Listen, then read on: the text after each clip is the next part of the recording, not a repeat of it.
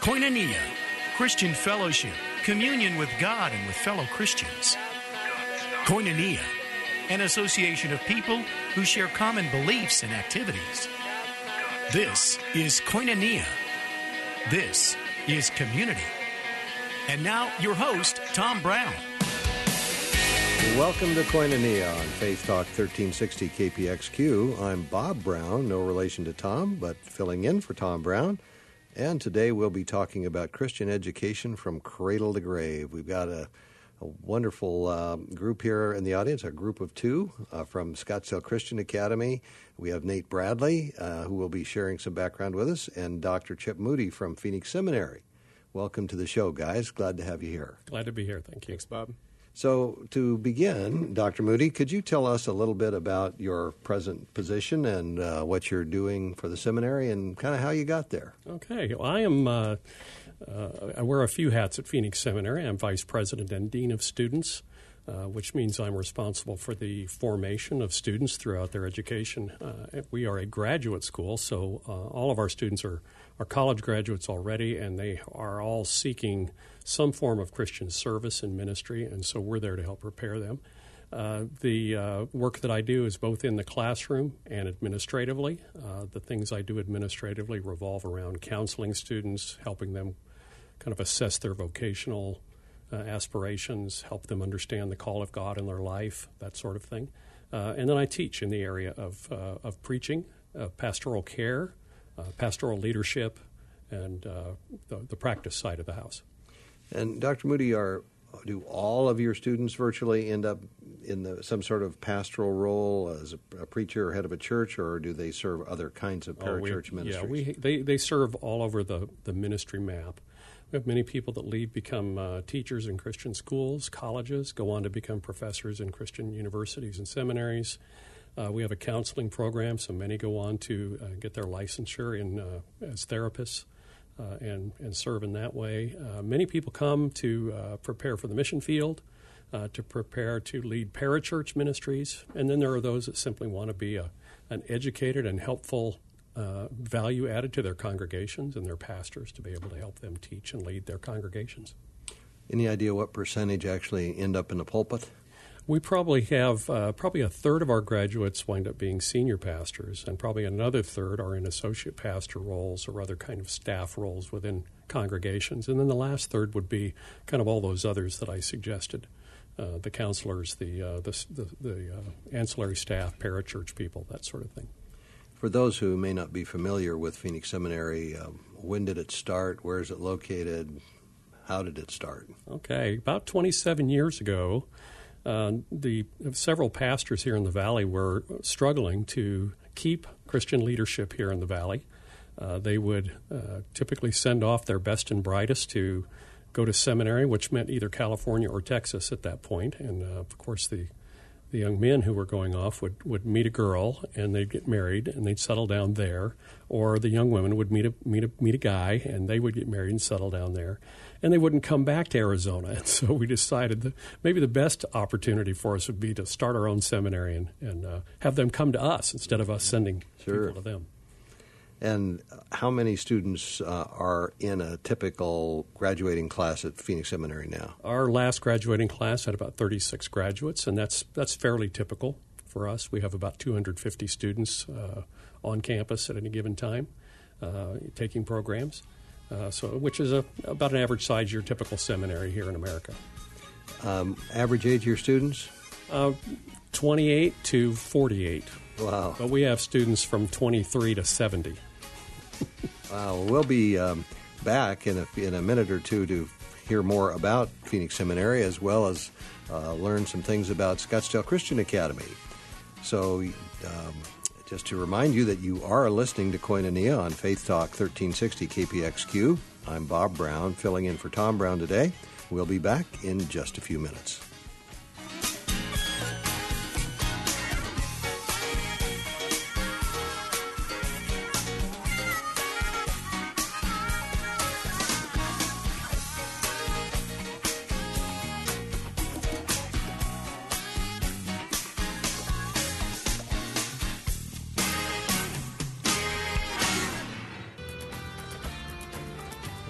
Back to Koinonia on Faith Talk 1360 KPXQ.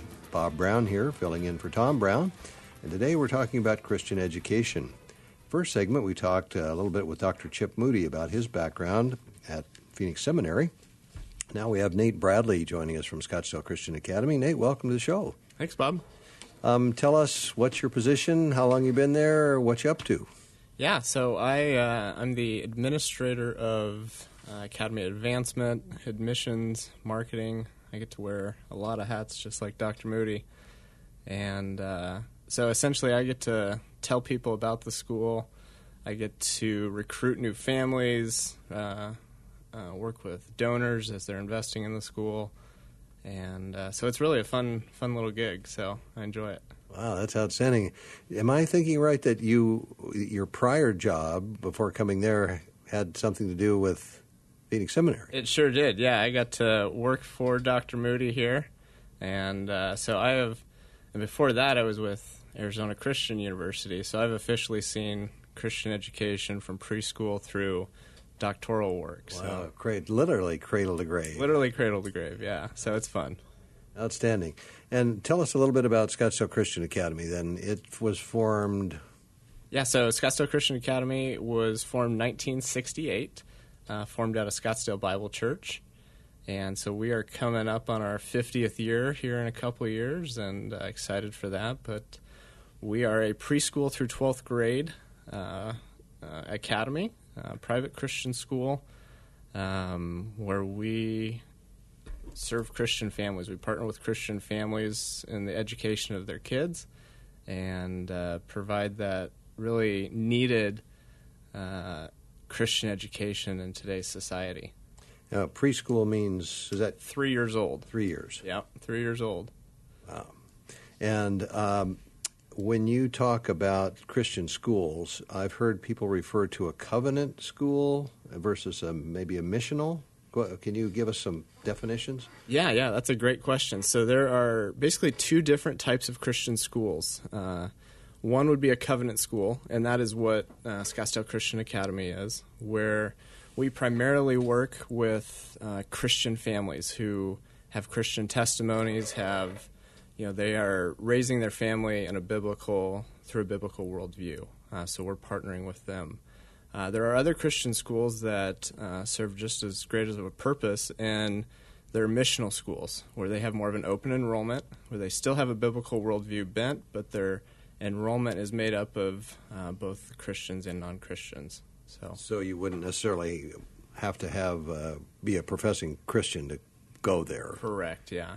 Yeah. It would have been like some folks I know who send their kids to Sunday school but never darken the door of the church. Right? Exactly, exactly. Yeah, yeah. So we encourage all of our families to be attending a local church, and uh, that's just one of the ways we partner with them. We don't want to be teaching something at school that's contrary to what they're getting at home. It is a true partnership between school and family and church.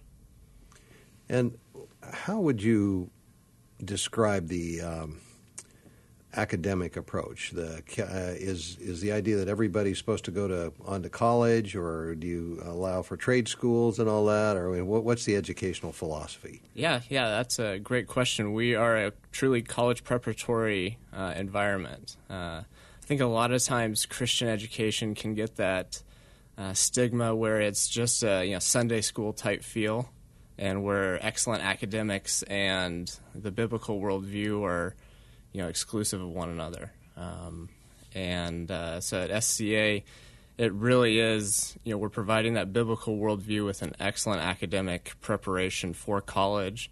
Uh, we we really want to put out leaders that are uh, have a, that solid biblical foundation in whatever avenue they they want to go in and where God's calling them to, and they're adequately prepared to step onto any college campus they desire to. Hmm. And when you talk about a worldview, what, what does that mean for a th- three-year-old or a four-year-old? Or that's that is that's a that's a great question. I've got a four-year-old, ah. and his uh, we'll we'll see what his uh, where his worldview's at. But he's a worldview is basically just how you you view what's going on in the world and what lens you're looking at the world through. And we want everybody, whether they're in preschool, they're graduating from SCA, to look at the world through the the lens of the Bible and the truths that are in God's Word. So, the three year old there, um, you know, all of their preschool curriculum is going to be built on a biblical worldview and have the Bible integrated into everything that they're doing all the way through. So it's not just a once a day Bible class and then we turn it off. It's in every subject area that they're that they're receiving. So, uh, how does the worldview, uh, the Christian worldview, integrate in geometry? Yeah, that's a that's a great question. I, I didn't do too well in geometry, so neither did I. That's why I'm asking. yeah, that's you know it's it's those it's those teaching moments that come up in class. While there you know may not be a biblical verse for everything that they're learning, it's the perspective the teacher's coming at the class with. It's the those teaching moments that come up in class that the biblical worldview is filtered down into. Because uh, anytime you have uh, you know any any type of class with people, the world comes up, and whether it's in geometry class or English class or Bible class, you're going to be talking about things of the world, and that is where the biblical worldview comes in. Dr. Moody, do you have a comment on worldview and geometry? I may uh, I may wind up turning on my professor voice, and I don't want to bore people to death. Understand what it means to be in a classroom particularly a classroom teaching mathematics. And uh, with the worldview, the assumption, and, and a worldview is, uh, Nate used the term a lens through which we see the world. Uh, that's one way to describe it. Another way is to say what are the assumptions and values with which we interpret the world around us. And while we have uh, uh, we're obviously we have worldviews in collision in our culture right now. We have, for instance, those who hold to a totally naturalistic worldview that there is no God. Everything that exists is just a part of a random process, biologically and geologically through time. Uh, and then you have people who say, no, there is there is evidence here through its order of a designer, some uh, an architect that has created and created according to a purpose. When you when you start talking about mathematics, mathematics becomes a piece of evidence that says here are some structures and some rules that are correct and the same all the time. That points to a designer who has criteria by which he creates the world. So it doesn't just have to be in a biology class or a chemistry class or an anthropology class. Really, worldview does filter down to every discipline. In fact, I, now that you put it in those terms, that may have been a softball question. Geometry, with its absolute rules, a right angle is always a right angle. Absolutely. Two, yeah. plus, two plus two always equals four in this universe, uh, as far as we know. so, how does the concept of absolute truth tie into that? I think we. Uh, one of the things I say, I, I, Christians are very quick to say, "Well, there is absolute truth," and and yes, we believe there is. I think the broader question is how much access do we have to that absolute truth? Uh, I would say that God knows what the absolute truth is we get to see some of that both through the the natural world that he's created, also through what they call natural revelation, as well as through the scriptures, the specific revelation of God. Uh, but to say we have access to all truth and it's always clearly objective, it's very hard for us to say we're objective in our knowledge because we are the subject in the middle of it. So it becomes subjective. But but to be able to say Jesus rose from the dead, for instance, is one of those things that we could look at the documentary evidence by eyewitnesses who saw this and told the same story, and we can make the assumption that okay, there's some there's truth here. And we, we may not have all the information because we'd like to know a lot more about this, but we have enough to know that credible people made a credible report of an event that took place, and we are not without uh, some some evidentiary uh, basis to stand on in our Christian commitment. So that we would say, in that sense, truth. The truth is that that the re- truth and reality are kind of synonyms. Yes. The, reality yes. is that happened. That's yeah. the truth. Yeah, and we we may be ignorant of a lot of reality, but uh, the reality stays the same. Underneath it, we have this assumption that, that, that God does not change, uh, and that if we don't understand something that's happened, uh, it's just because we don't have the information.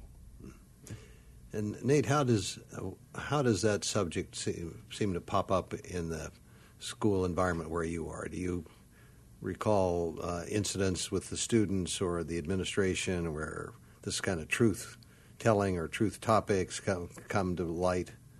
Yeah, well, I mean, and I, I see it almost every day with families that are looking for, uh, you know, Christian education and looking for that spe- for that specific reason, because uh, only in a you know Christian school are the teachers and the administration able to stand on that principle all day, every day, uh, and which is it's the main reason we exist is you know we we get to stand on that truth uh, and build our education around that. Uh, and that is, you know, that's the cornerstone uh, of how we build our lesson plans every day, how we build, uh, you know, our chapels, our, our missions, our everything that we do is built on that. Um, so, hmm. do you feel that this concept of truth is under attack? Absolutely, uh, absolutely. Where do you see that, particularly in the popular press, or in ways that would encounter, or the students would encounter it? Well, I think you know our, our students are getting hit with it everywhere. I mean, you know, just pick up their phone, and they're getting hit with the the culture abroad, and uh, they've got news coming in every day, and news topics that are contrary to this absolute truth uh, that we're talking about. And so the opportunity to be able to sit in a classroom with teachers that hold that absolute truth and are able to speak truth into the culture is just invaluable. Yeah. I'd like to come back to that topic in a little bit, Dr. Moody. I'd like to have your um, comments on this, on the places where you see this concept under attack in the culture. Um, we'll be back in uh, in just a minute, in a few minutes here. Uh, you are listening to Koinonia on Faith Talk 1360 KPXQ. I'm Bob Brown, filling in for Tom Brown today. We'll be back in just a few minutes.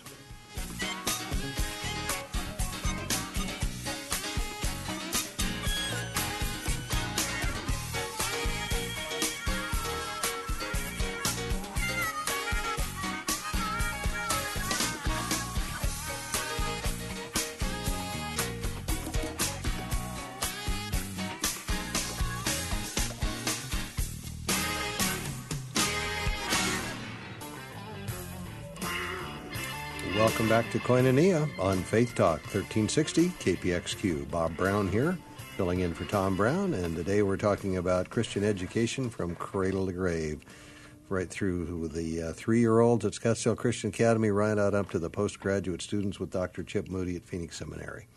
When we left the last segment, we were just talking about worldview, and Dr. Moody, I'm interested if you have any uh, personal stories you could tell us about how some of your students have wrestled with that issue.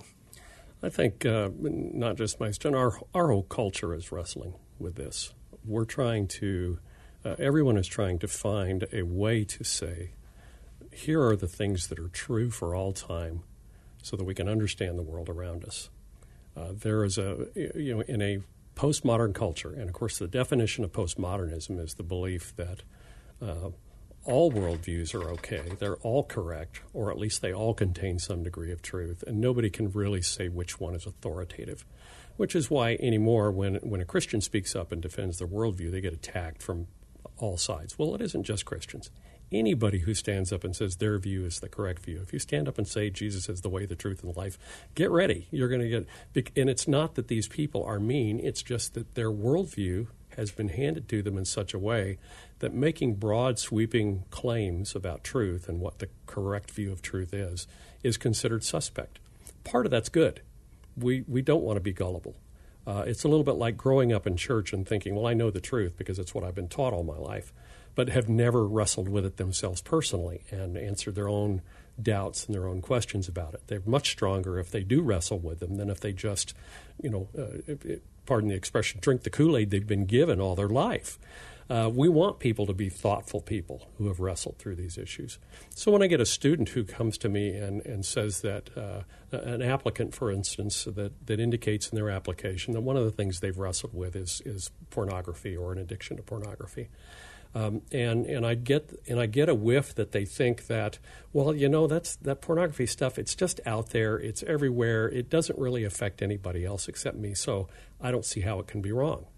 Well, we can come to them with the scriptures and talk about what sensuality is, what what lust is, what objectifying people is, that, that this is contrary to the love of God to engage in a practice that is largely built on human trafficking, um, to uh, to help them understand what they are doing to themselves neurologically by repeated exposure to graphic pornography, that they're changing their brain chemistry, uh, that there are consequences to this that they don't understand yet. Um, uh, so, so they need to hear that so that they can begin questioning their own assumptions. And we all need to question our assumptions. Wow. Nate, how about in your world? Do, do you encounter students who appear to be questioning or wrestling with some kinds of issues? Yeah, yeah. I think we, you know, we see that. Obviously, we have teenagers on our campus, so they we know they all wrestle with a variety of different issues, and uh, you know they're constantly thinking through what their worldview is, um, and where you know that's the time in life when they're really beginning to question. Okay, I was I was raised with this worldview and kind of told that this is my worldview by either my parents, grandparents, church, um, and that's really the the time in life they begin questioning that. And they begin thinking through is this where where I what I actually believe or is this just something I've been told I believe? And uh, we I mean, we deal with that on an everyday basis. Um, students that are uh, in and out of principals offices or uh, you know yeah we have kids who do go to the principal's office at SCA I know, um, I know my son went there. I'm, i mean, SCA. SCA, definitely not the principal's and office. I'm afraid to say he might have been in to see the principal once or twice. But I think that's the, the beauty of a school like ours, just like, you know, Dr. Moody was saying is, you know, we get to come at it with a, we don't just hand down a punishment to hand down a punishment for that sake. It is a, we're, we're coming at it from a biblical worldview and we're, we're helping them understand uh, how to think through that that whatever they've done in a biblical manner, um, and help them understand the repercussions of that, whether you know it is pornography or it's you know put put anything in there. It's uh, you know we're we're on the front lines right there, mm. and uh, so no doubt there's uh, an extreme degree of cultural confusion in our society at yes. this, this, point when you consider how really fundamentally divided the nation has become on a lot of these issues. So, uh, Dr. Moody, back to the seminary's programming. Um, if you're interested in deepening your study of the scriptures, uh, what are some of the choices for types of programs that are available at the seminary? Okay, well, we are a graduate institution, which means that our students come to us uh, with bachelor's degrees in hand. They've already finished their college work. Uh, they can then apply to uh, earn a Master of Divinity degree or a Master of Arts in Ministry degree or a Master of Arts in Counseling degree. We do have a diploma program for those that have not completed an undergrad degree, um, and uh, it's what it's called the graduate diploma. Um, all of them uh, are going, you know, students in all these programs go to the same courses same professors. There's there's not a tiered system, so we have some really top flight professors that teach and are excellent at what they do, and every student that comes has access to these professors, uh, not just from a classroom point of view, but they have access in the in in ways that are sometimes more important than the classroom. Out in the hallway, 15 minutes after class, in the parking lot when important things are said that can't be said around other people and the faculty are allowed to shepherd these students. What Nate was talking about uh, in in terms of the faculty working with the families to help uh, to help educate and shape these young people. What we're talking about is discipleship. We're talking about helping people become more Christ-like.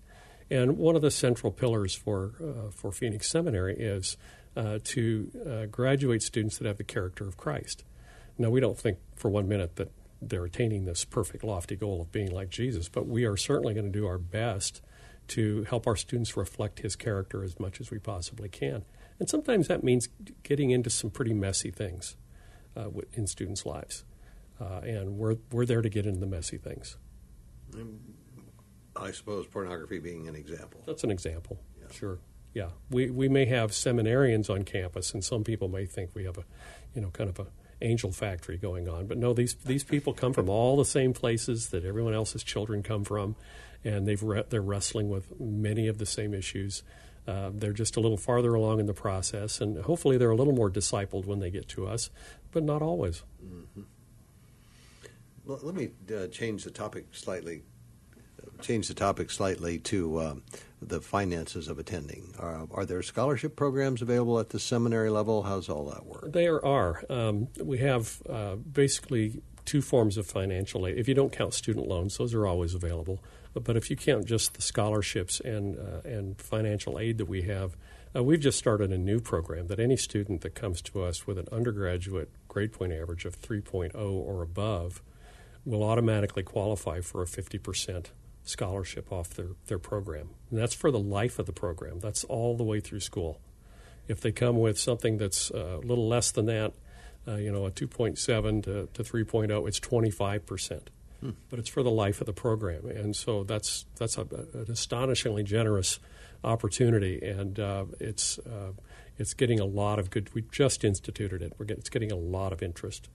Uh, we also have scholarships on top of that. Some students come and they, they may get a 25% uh, scholarship based on their GPA, but that's still not enough to help them access uh, higher Christian education. So we do have scholarships to assist them. We have special scholarships for Latino students, students who want to go to the mission field, for female students, uh, for students interested in, in, senior pastor ministries. So we have special uh, scholarship funds available for them as well.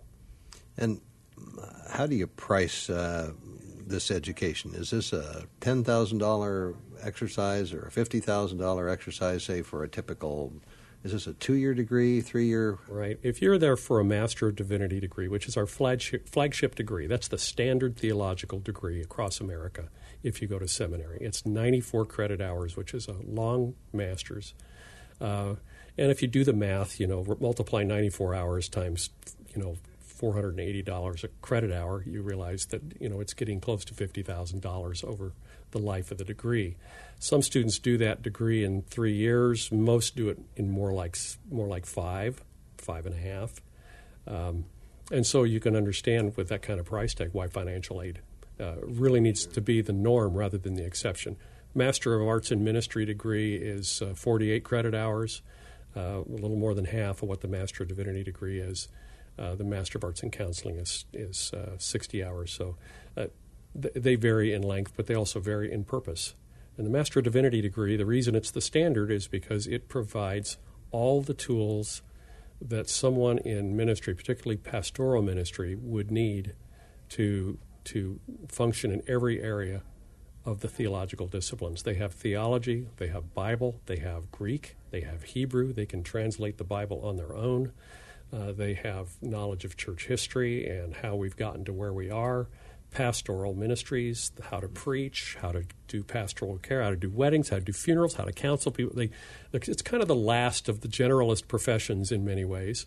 And uh, but that's what that Master of Divinity is about. It's a big degree for a big purpose. Wow. And would what would a typical semester load for a full time student be? For us, full full time load would be uh, we can well it's an academic question academic administrative question we call eight hours per semester uh, a full load uh, most students come to us from colleges where they were taking 16 and 18 credit hours. Uh, that that won't happen at Phoenix Seminary. They, they would they would would burn out uh, very quickly under that environment. Our, our courses are are uh, are challenging courses. Um, uh, and they find if they take too much, they find out very quickly they've bitten off more than they can chew. So our newest students, we we ask them to uh, take no more than six credit hours uh, And uh, if they do really well in that, we'll say, okay, you can stretch your wings and try for eight or even 10. Mm-hmm. Yeah. So three, if you were even doing the what, the Masters of Arts, was that 45 Master of Arts in Ministry, Yeah. 48 credit hours. 48 credit hours? So that's six semesters. Yeah, yeah, yeah. You can do it in two years, in four semesters, if you if you try that huge load. But we don't have too many takers. We have some very bright students. Sometimes we get that say, you know what, I can do this, and they do. They're an inspiration. But they have writing and a lot of reading and out of Oh, yeah. and a lot of out of class work. they were the, they were the geeky kids that got straight A's all through school and college, though. I'm guessing they didn't make the SCA basketball team, which we want to hear They, about. they when, were studying. when we come back, Nate. I want to hear about how uh, uh, Coach Frederick's basketball team has done recently. So Love to talk about it. Yeah. That'd be outstanding. Well, uh, you're listening to Koinonia on Faith Talk 1360 KPXQ. Bob Brown here, filling in for Tom Brown today. We'll be back in just a few minutes to hear about the SCA basketball team.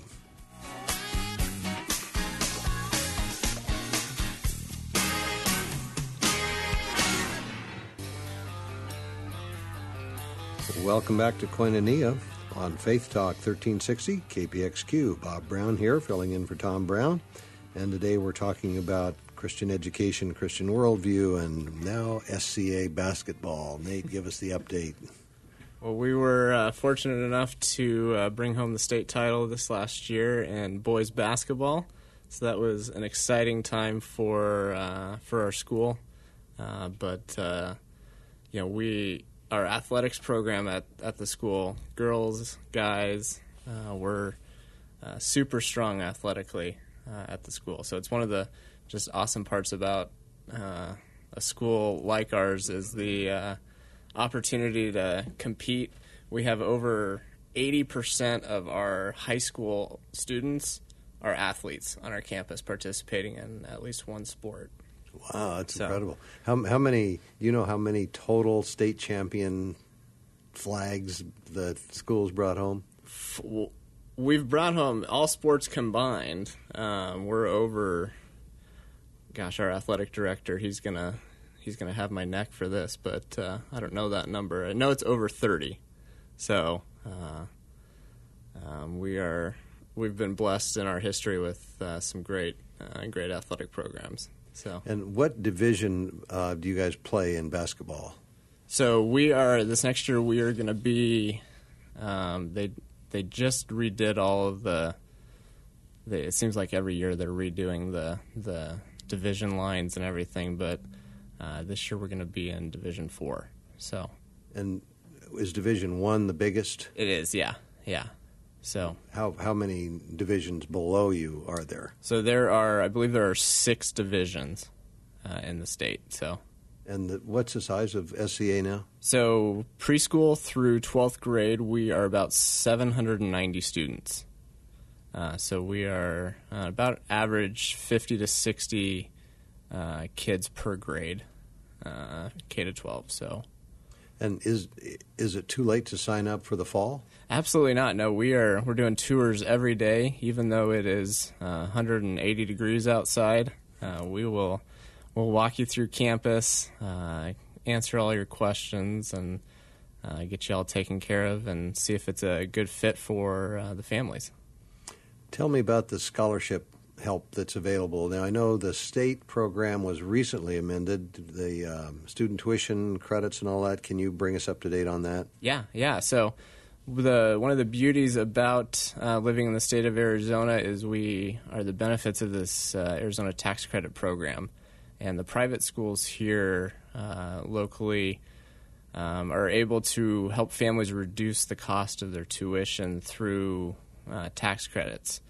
Um, and there are both individual credits and there's corporate credits uh, that are also available. So I think one of the common misconceptions about private, uh, especially private Christian education, is it's it's out of reach financially. Um, and we have a number of families that through this program, a good chunk of their family's tuition is completely taken care of. Um, and it's just you know when you when you tag on these these tax credits, we also have a financial aid system.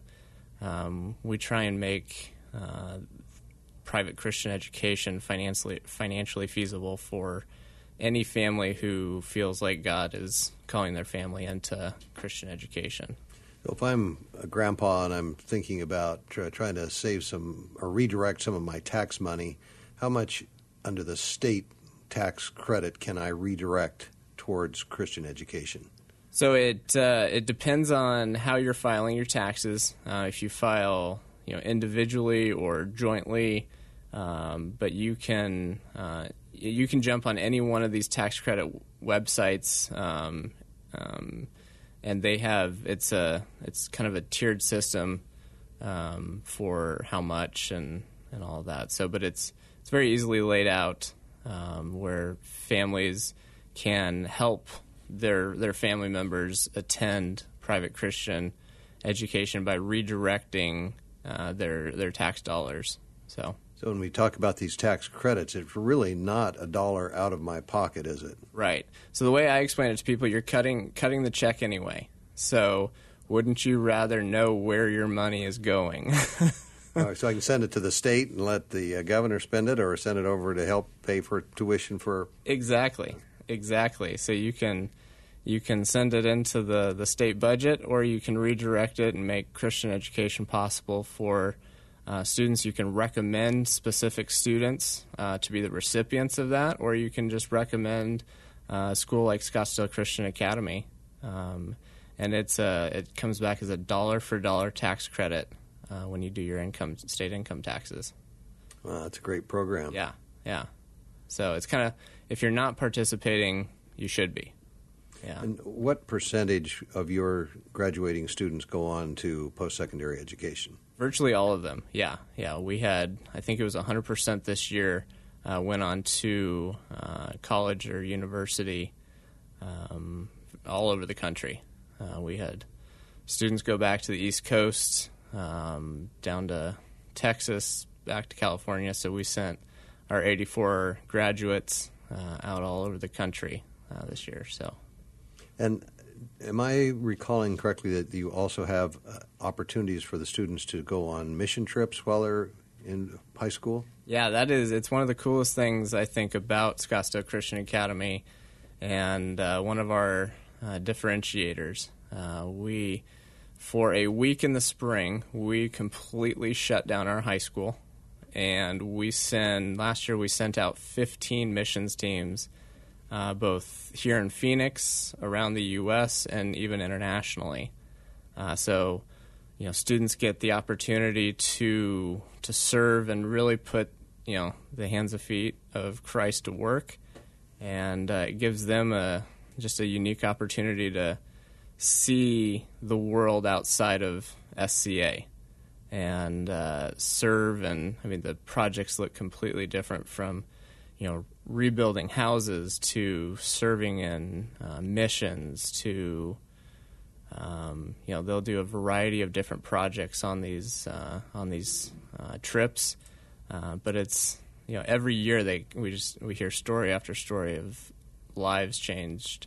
Uh, both our students, faculty, and parents they get to go on these trips uh, and the people that they're impacting while they're there. So, a neat program that we offer. And, and Dr. Moody, what opportunities are there for mission activity at the seminary level? You know, we have students that uh, very often will accompany our faculty uh, to some ministries that they're working with. Uh, we have one professor who goes every summer to Congo uh, to educate pastors and pastors' families to help uh, deal with some of the, the just the endemic uh, family violence issues that go on in a culture that's really unraveled in many ways. We have another professor who goes to uh, Rwanda, uh, and they take students with them. Uh, we have our missions, our professor of cross cultural ministry and missions, spent a, a career in Kenya uh, working among the Digo people, uh, a, a, group of people that for many years had no written language. And he was part of helping them create a written language so that then they could translate the Bible into that language. And now they have the scriptures available to them. Uh, he takes students with them, and they get academic credit for this work. They're over there to work. And uh, so they, they, they study ahead of time, they go there, they come back, they debrief, uh, they have lots of one on one time with a faculty member, lots of time with local people on the site uh, to truly get a, a, a real immersive cross cultural experience. So, if I were interested in becoming a missionary, I, I wouldn't get a degree in missions, I assume. Right. You could you could get a Master of Arts in Ministry in Intercultural Studies.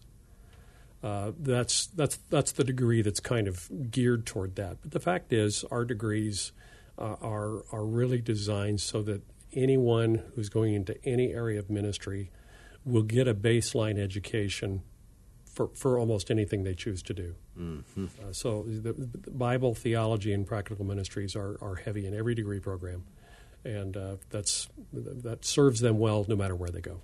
What what would the unique classes for the missionary bound students include? Well, we have courses in intercultural studies, which basically helps us understand how we all come from a culture. Uh, and uh, you know, it's it's curious that you hear people that get frustrated with uh, uh, migrants coming here, or in Europe, or wherever. You know, the history of the world has been the history of migration, and people are saying we've got all all these all these different cultures moving in. Well, you know, people have to know that we already have hundreds of cultures already here and hundreds of cultures, even among people that all look alike, act alike, walk and talk alike. Mm-hmm. Um, and uh, so students learn those dynamics. They learn that the gospel of Jesus really, really stands above culture, uh, is countercultural in many ways.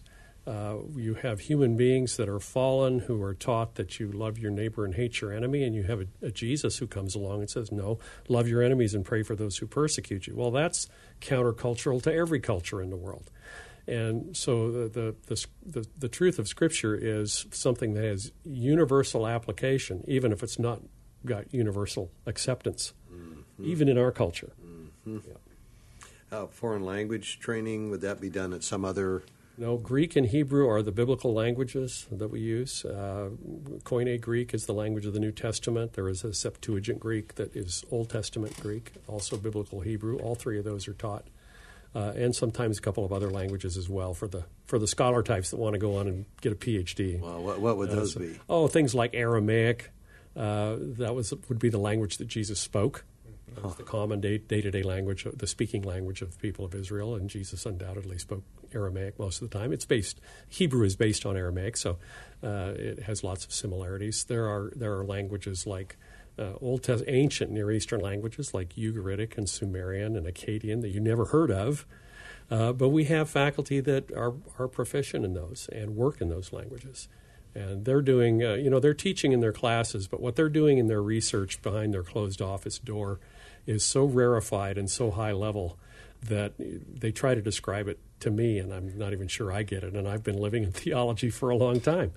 Two of our youngest faculty members have just recently gotten book contracts for some of this very high level scholarship through some exceptionally prestigious European publishers who are only recognized really by people who work in these disciplines.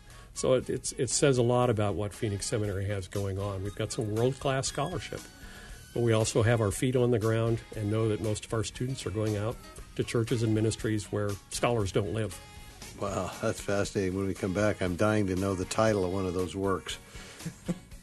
well, folks, you're listening to Koinonia on Faith Talk 1360 KPXQ. Bob Brown here filling in for Tom Brown today. We'll be back in just a few minutes.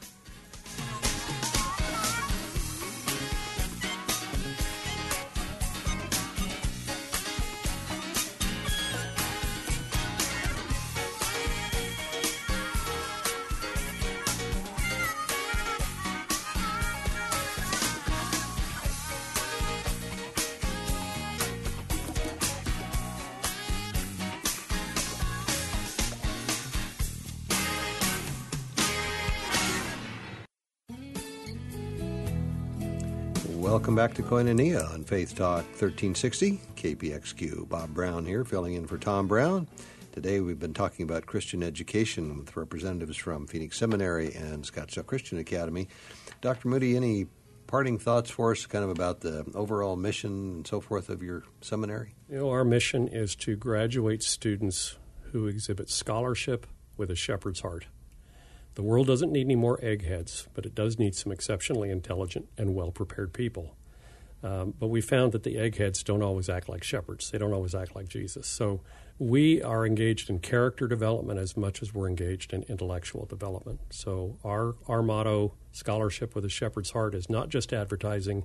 That is through the warp and woof of our entire program. Every single course, every single program we have has that as, that as its goal. And how is that implemented? We have uh, not only our our classes that are taken, we also uh, require every degree student to be under the pastoral care of a, of a spiritual mentor, somebody who can uh, walk with them through some of life's difficulties, help them see the wisdom of God, that sort of thing. Uh, we also have field placement where students go out and do internships in ministries where they think they may wind up working. Uh, we also uh, have lots of time with faculty, and uh, they, they get a chance to, to really pick the brain of people who have been there for many, many years.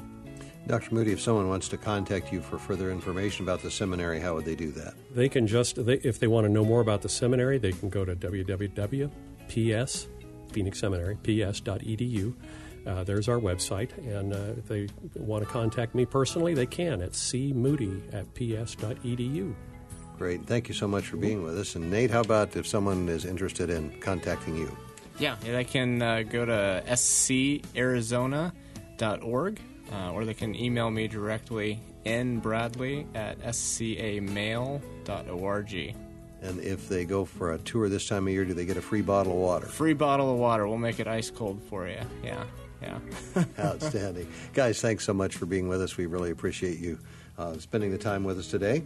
And folks, thanks again for listening to Koinonia on Faith Talk 1360 KPXQ. I've had a great time guest hosting today for Tom Brown. Uh, if you want to reach me, you can call me, Bob Brown, at 602 740 1032. I'm the head of the Church and Ministry Law Group at Gallagher and Kennedy, or visit our website at gknet.com.